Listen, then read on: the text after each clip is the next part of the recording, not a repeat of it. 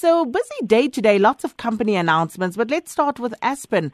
Uh, normalized earnings up 26%, very strong number that. Uh, have they turned the corner? Well, we we hope so. I mean, they had they've had a tough time over the last couple of years, but certainly their South African operation looks a lot better.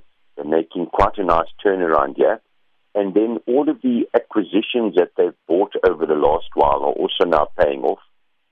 Spending a lot of money in China to establish their baby foods there. But I think it's a good result. I think the market will be quite pleased with it. So that certainly is good news. And then uh, looking at MTN, uh, that set of results, they're very messy reporting, Wayne. Um, uh, many pro forma adjustments, but underlying business seems better, though. It seems better, but I must admit, to try and make any sense out of what's happening there, because I think I counted 14 adjustments that they're making between their actual numbers and their pro forma numbers, and there's just adjustments for everything. So it's in fact an incredibly difficult set of results to go through. But they certainly have got, I think, the worst behind them in Nigeria in particular.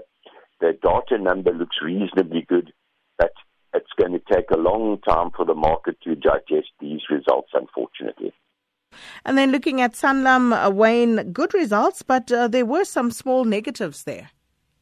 Yes, the new business volume was down slightly, but certainly the earnings was up 18% on a normalized basis. Their margin was quite good.